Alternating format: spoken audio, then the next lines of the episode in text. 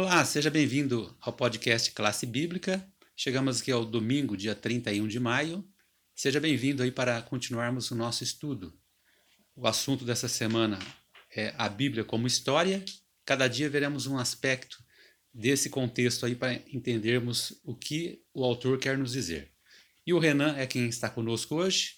Renan, quais são os aspectos, os personagens, o que, que temos aí para começar o estudo aí de da história, a Bíblia relacionados aí. Bom dia, bom que você está aqui acompanhando com a gente. Hoje nós vamos tratar dos reinos de Davi e Salomão, mais especificamente sobre o reinado de Davi. Nós vamos ver que existem algumas evidências bíblicas a respeito da existência desses reinos. É, por que, que é importante a gente tratar disso? Porque, por exemplo, se Davi não tivesse existido, não haveria Jerusalém, capital de Israel. Nós temos em 2 Samuel 5, de 6 a 10, que essa cidade ela foi conquistada por Davi e seu exército. Outra coisa, o Templo de Jerusalém, chamado Templo de Salomão, construído por esse rei que era filho de Davi, também não teria existido, né? E não teria sido reconstruído depois um outro templo de Jerusalém é, esse relato da construção do Templo de Jerusalém se encontra em 1 Reis 8, 17 a 20. E pior ainda, se Davi não tivesse existido, o Messias prometido também não existiria. Porque o Messias prometido, de acordo com a Bíblia, ele era da linhagem de Davi. Então, a gente vê a importância da gente compreender e entender que é, existe uma veracidade nessas histórias através de algumas evidências que nós vamos tratar a seguir. Olha, então, é, observamos aí que já com esse primeiro comentário seu, que temos uma certa, um certo propósito né, em tudo isso que aconteceu na, nessas narrativas. E a primeira questão que o autor da lição ele traz é essa pergunta: como Deus concedeu uma vitória decisiva a Israel e quem foi usado para essa vitória. Então vamos começar a ver aqui que há uma ação já em, em, em, está em decorrência uma ação na história, né? O que, que isso significa?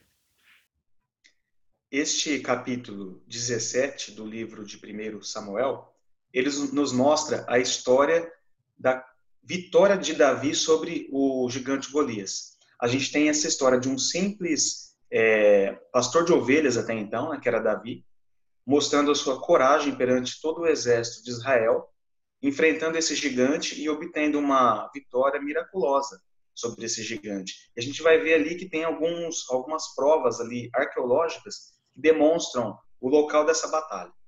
Uhum. Tá, você vai citar alguma dessas provas ou não? Sim, posso citar. É, o relato ali, ele descreve nos seus primeiros versículos que aquela localização geográfica era, foi bem detalhada ali daquela batalha. Hoje, nós encontramos um sítio arqueológico chamado Kirbet Keiafa, onde foi encontrada uma fortaleza com dois portões que, de acordo com os estudiosos, esses dois portões foram os portões descritos em 1 é, Samuel 17, versículo 52. A gente vê esse relato de dois portões e essas características são encontradas através desse achado arqueológico nessa região. É, também nós temos outras é, relevâncias a considerar aqui, outros achados arqueológicos que eu queria compartilhar com vocês. Em 2008 e 2013, também foram encontradas duas inscrições é, que os estudiosos acreditam que elas são a mais antiga escrita hebraica que temos hoje. Então, nós temos essas inscrições que foram achadas com textos em hebraico, e esses textos, um deles menciona, inclusive, o nome de um dos filhos do rei Saul, chamado Esbaal. Esse rei Saul foi o primeiro rei de Israel, é, antecessor a Davi. E nós temos ali uma evidência né, de um nome de um filho de um rei chamado Esbaú, que comprova ali a veracidade da palavra de Deus e a Bíblia menciona este filho de Saul. Outro relato interessante e outra evidência que nós temos, ela data de 1993.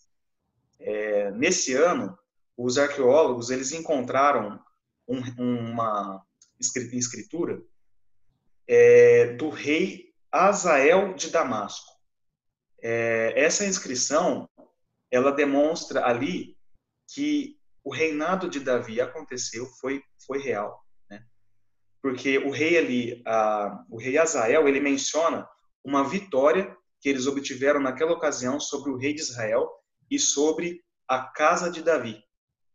Então, o interessante é que hoje nós temos evidências arqueológicas que demonstram a veracidade da história de Davi e demonstram, em cima disso e por consequência, que o Messias ele foi é, descendente de Davi. Nós temos em Mateus a descendência de Cristo.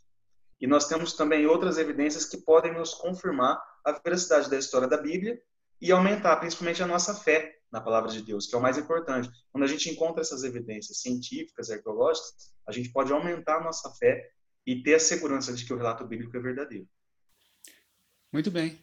Bom, você que está nos acompanhando pode observar aqui que a gente, nessa semana, eh, vai fazer aqui um apanhado de vários personagens, vários contextos, para um objetivo comum, que é analisar como Deus atua na história e qual é o objetivo disso com relação à nossa vida também.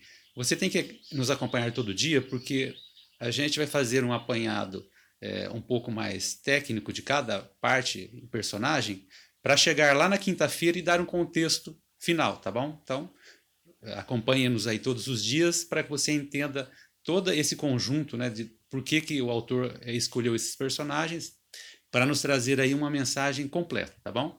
Então, esperamos você até amanhã. Faça os seus estudos, analise essas evidências, procure um pouco mais de informação e depois a gente vai concluir é, o que, que realmente Deus propôs através dessas narrativas para que a gente tenha um contexto fechando isso com relação à nossa fé, tá bom? Até amanhã. Tchauzão.